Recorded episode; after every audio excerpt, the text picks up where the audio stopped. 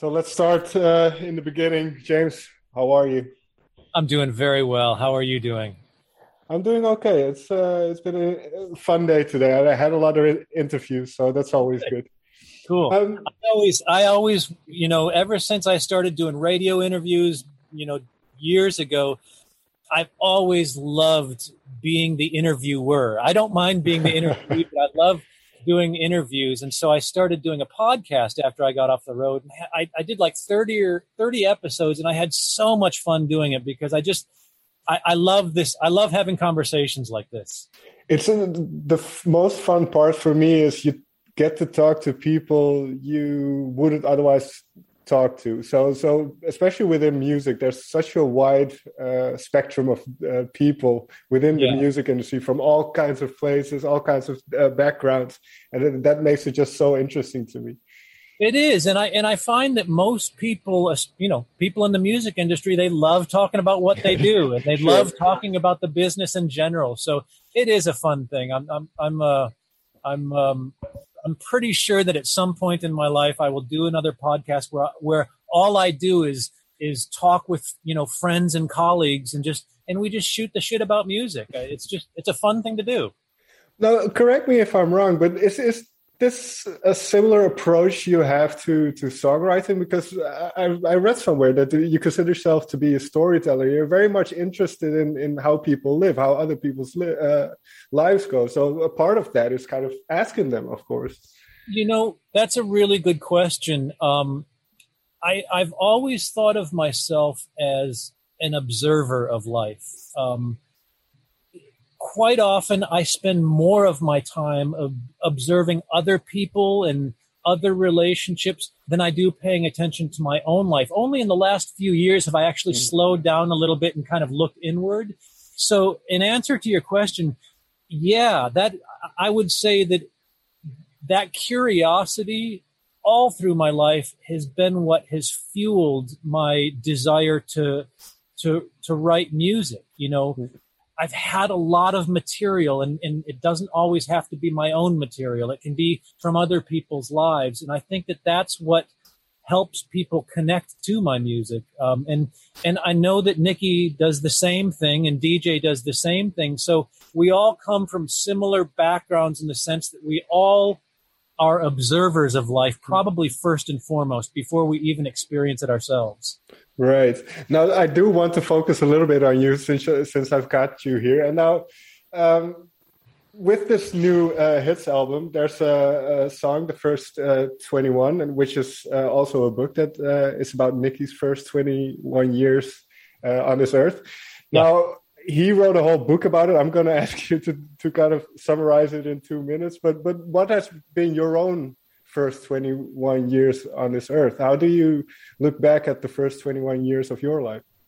You know, that's a great question. And I, and, um, just recently, probably really since COVID hit, um, obviously changed all of our lives and we all found ourselves with a, with time, with time on our hands to do things that we didn't have time for before. Well, I spent a lot of of the first, you know, probably six to eight months of COVID, just thinking through what my childhood was like and reconnecting with music from that time. Like if, if you were to look at what my playlists are right now, they're all like 70s and 80s pop and rock music. And I just, I kind of became obsessed with that and found that by going back and listening to music from that time, it helped dust off the memories of my childhood. And um, so I've gained a whole new appreciation for um, for those memories. And it's interesting. Nikki and I talk a lot.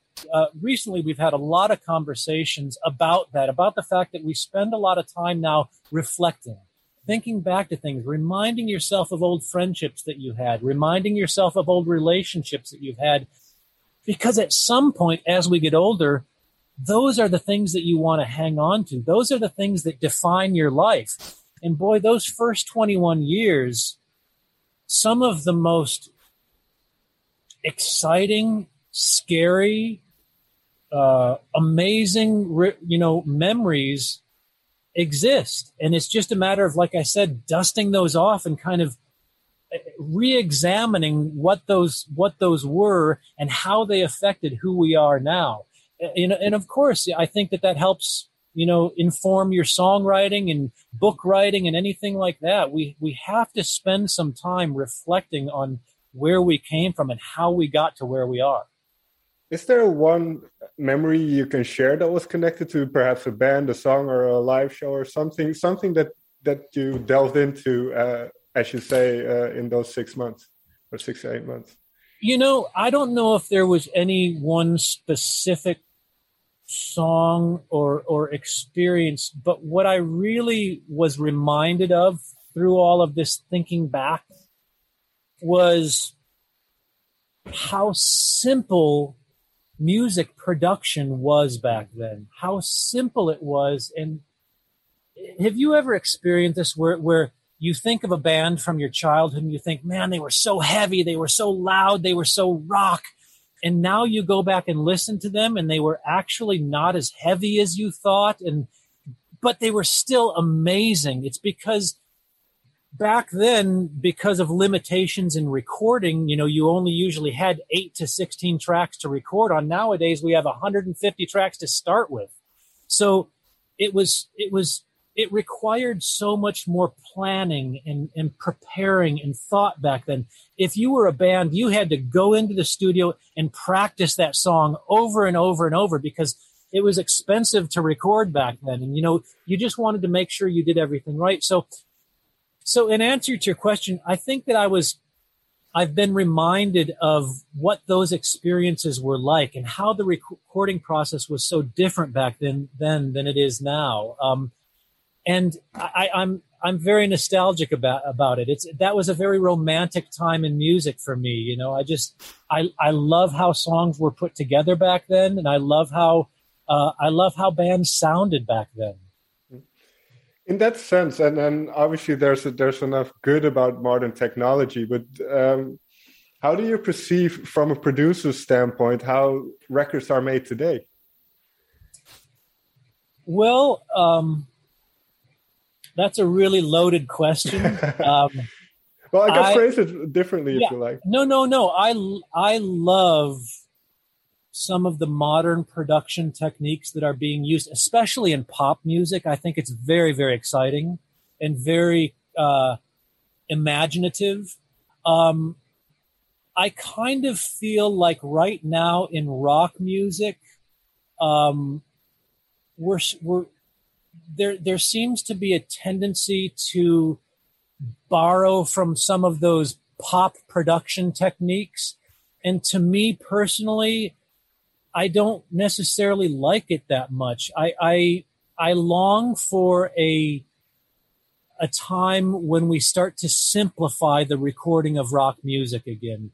I don't need to hear 20 tracks of guitars. I want to hear one really well played guitar track. Um, so I, I, think that we've, I think in rock music, there has been a tendency to really oversaturate things. I think we're starting to come out of it a little bit. Um, but that would be, for example, why when you listen to a song like the first 21, it kind of harkens back to some of that, you know, simpler rock production, simpler guitars, um, you know, um, but yeah, I, I think uh, there, there's some really fantastic new rock coming out, sure. but the ones that really catch my ear are the ones that have really stripped things away and are going for a simpler production value again.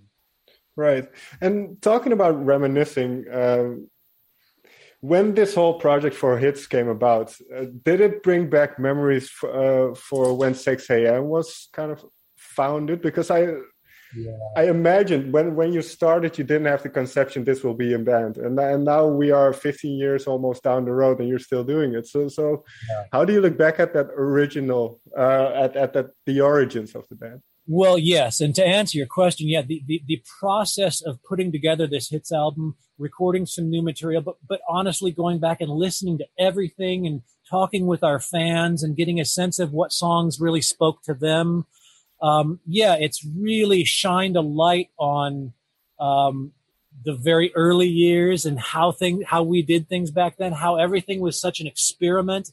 And I think thankfully, uh, I'm, I'm very proud of the fact that through all of our albums, we really did do our best to maintain the innocence of of those early recordings. You know, we we always said back when we were starting, we're not a band.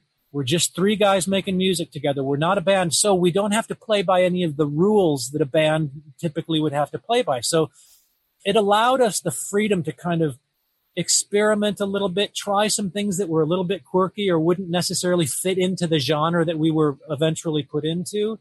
Um, so I really, I, I really loved those early years, but I'm also very proud of the fact that we carried that mindset through all the way up until the recording of the first 21, which I think is kind of an unusual song and, and, you know, very much in line with, with the experimental kind of imagination that Sixx:A.M. has always had. Did you have discussions about this? Like, uh, we're not going to worry about what other people think. We're just going to try and make ourselves happy? Yeah, um, absolutely. And I think that, you know, I think a lot of bands do that. And I think that some bands succeed at that and then others don't. And when you have like five or six albums, uh, like AM has put out, there are going to be those moments that you look back on and go, well, we were trying a little bit too hard right there. Or, boy, we were really a little too focused on getting on the radio on this one and it didn't pan out the way we wanted it to and then it's always those other moments where you just say fuck it let's just mm-hmm. let's just let's just do whatever. Who cares what's happening at radio? Then those are the moments that you end up being extremely proud of because they really they really cut through. So you know I, and i think that a lot of bands would say that they have had moments of both. They've had moments where they were kind of chasing their tail trying to trying to chase that success and then other moments where they just really shed all of those concerns and just said let's just do this this song is going to be six minutes long. Who cares? Let's just do this. So yeah, I think that, you know, we've had, we've had more of those kind of fun, imaginative, explorative moments than we have the ones where we kind of look back and go, yeah, I kind of wish we hadn't done that. Right. And now, from your personal perspective, what I find interesting as well is when the band started, you were very much um, doing well as a producer and you had that whole thing going on. So, being a vocalist and, and doing that much vocal work for the past 15 years. What has that been like for you? Was that something you were looking forward to? Um, by the time it happened, no, I wasn't looking forward to okay. it anymore. When I was younger, yes. When I was 19, I moved out to Los Angeles because I wanted to be a rock star. Um, and that was really my, my focus. Um, when Sixx:A.M. actually found success, I was 40 years old. I had already had an entire career as a producer and songwriter. So, so I had, I had kind of taken those rock star dreams and put them away. So I wasn't thinking about that all the time, which made it especially nice when it happened because it was like, that's right. I used to want to do this. And now here I am. I'm able to do this. I'm fronting a band and I've got two great, you know, great partners in this, in this amazing journey that I'm on. So it was a dream come true. Um, it was several years later than I would have liked it to been, but thankfully it happened and I got to experience it. And, um, and I've just been so grateful for every single opportunity that I've had because of Sixx:A.M. It really did give me the opportunity to live out those rock star dreams that I always had. What, was it or is it like you expected it to be?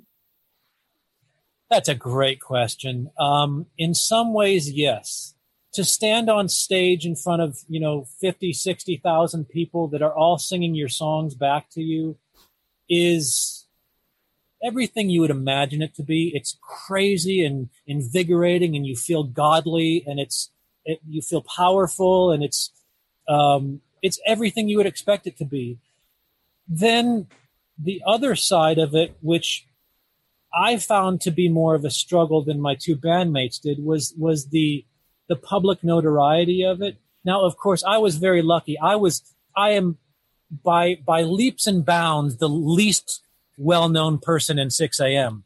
Nikki, of course, has, you know, just years and years and years of, of pure amazing rock stardom. DJ, of course, has so much experience with that as well. Me, not so much. Um, and I always found the public the the public persona part of it a little uncomfortable. I'm a very private person, mm. um, so I was very lucky to have Nikki and DJ as my support system to kind of help guide me through it. Um, but uh, but for me, I really do prefer a much quieter, much more private type of of of lifestyle. So, yeah, I hope that answers your question. Yeah, I, definitely. I, okay, definitely, and, and, and, I I would be the same. I I think uh, fame is a very strange thing, and, and it's not for everyone. I think it's it's really true. But standing on stage, singing a song that you made up in in, in this room, and having thousands of people sing it back to you, that feels amazing and that is that is a dream come true and it's something that i am i will i'll always be grateful for hmm. when it came to compiling uh, these songs on the album on the on the hits album. Uh, were you all on the same page or did you have to fight for certain songs?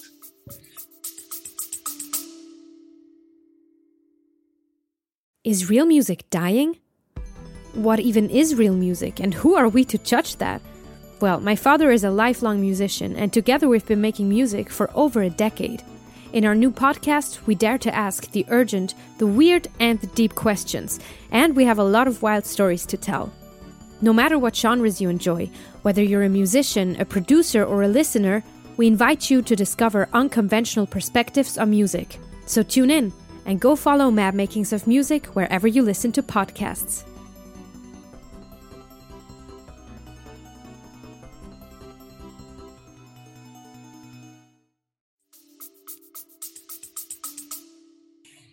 That's a good question. You know, I would say we were all on the same page because we had gotten some distance from it. Mm-hmm. You know, uh, a decade later, you're not as emotionally attached to things as you were when you record them. If you were to ask each of us what our favorite album is, I bet you you'd get three different answers.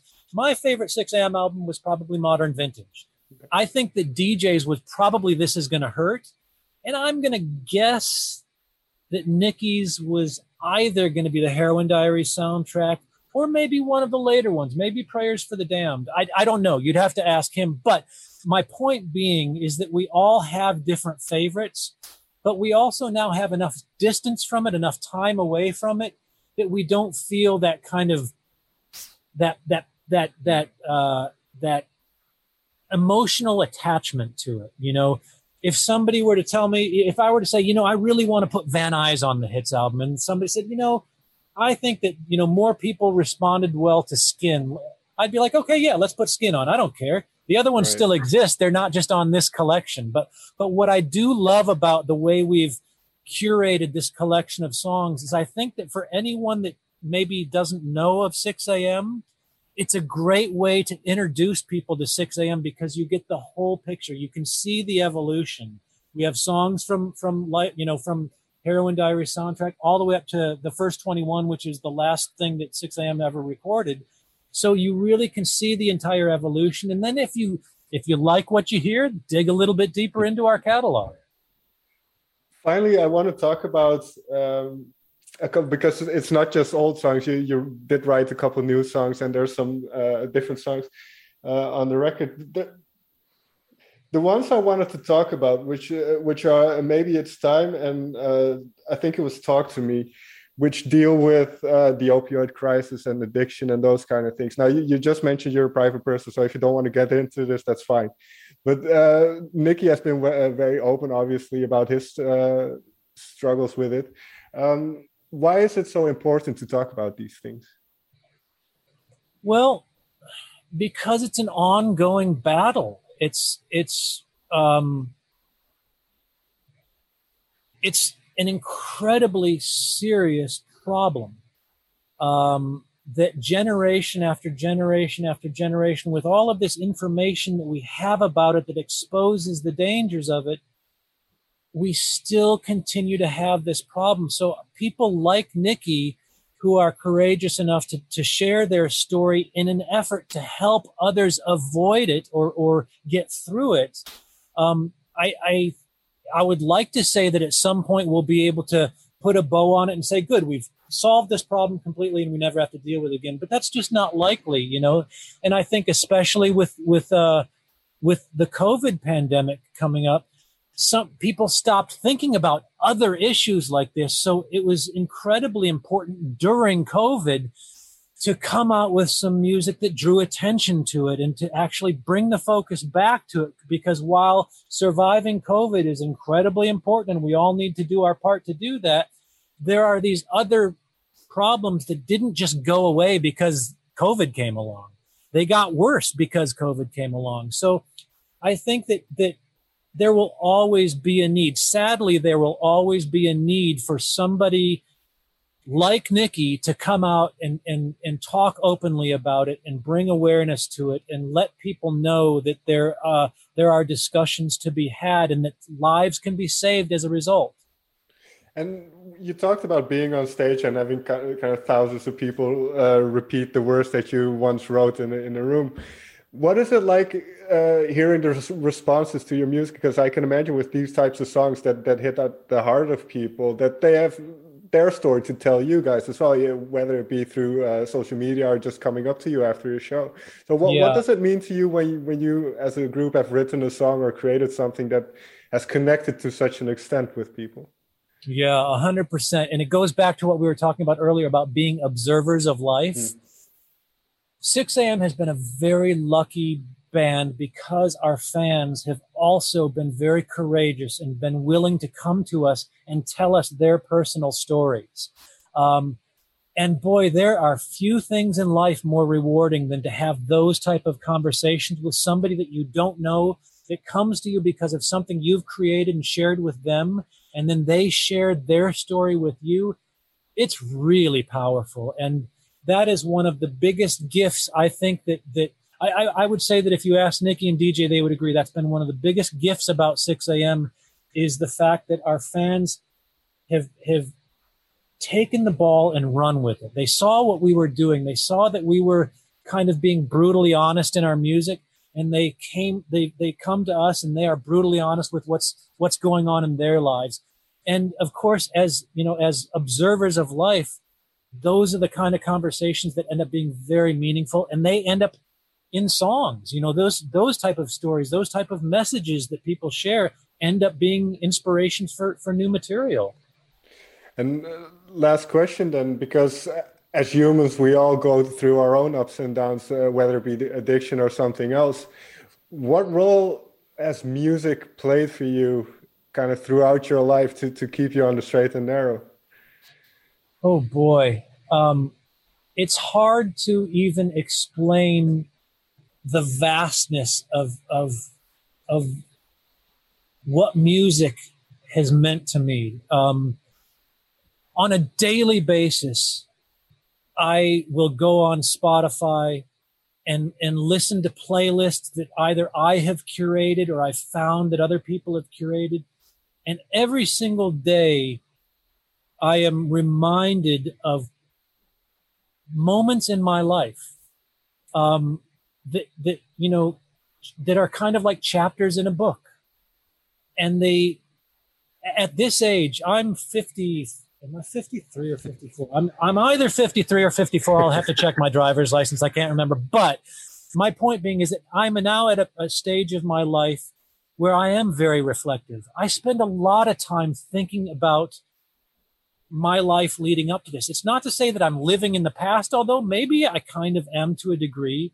I tend to only listen to music from from earlier eras of my life right now, um, and as a result, I'm happier than I've ever been in my life. So there's something to that, and it all starts with music. It all starts with with different genres and different eras of music, and what kind of gifts just listening to that music can give you on a daily basis. Yeah, I think the pandemic has a lot to do with that as well because I've I've been hearing that more and people are becoming more reflective because all of a sudden we have the time to do so. We usually yes. we're just in that rat race and then yeah, you know, it's kind of like comfort food. It's like it's right. like you know if if you're a little hungover from the night before, you want to have something really greasy, you want to have comfort food that reminds you of when you were a kid. It's the same way with music. If you're feeling bad about something, music is always there to to remind you of something really wonderful in your life and that's I, i'm just so grateful for you know i find myself as i'm listening through these 80s and 70s playlists i find myself truly being grateful to these musicians you know whether it's queen or aerosmith or the police or whatever it is i'm truly grateful that these brilliant people created this brilliant music that we get to listen to anytime we want for the rest of our lives. Just and, and you know, if maybe someday somebody is listening to Sixx:A.M. music and feels that way, feels that sense of of, of gratitude.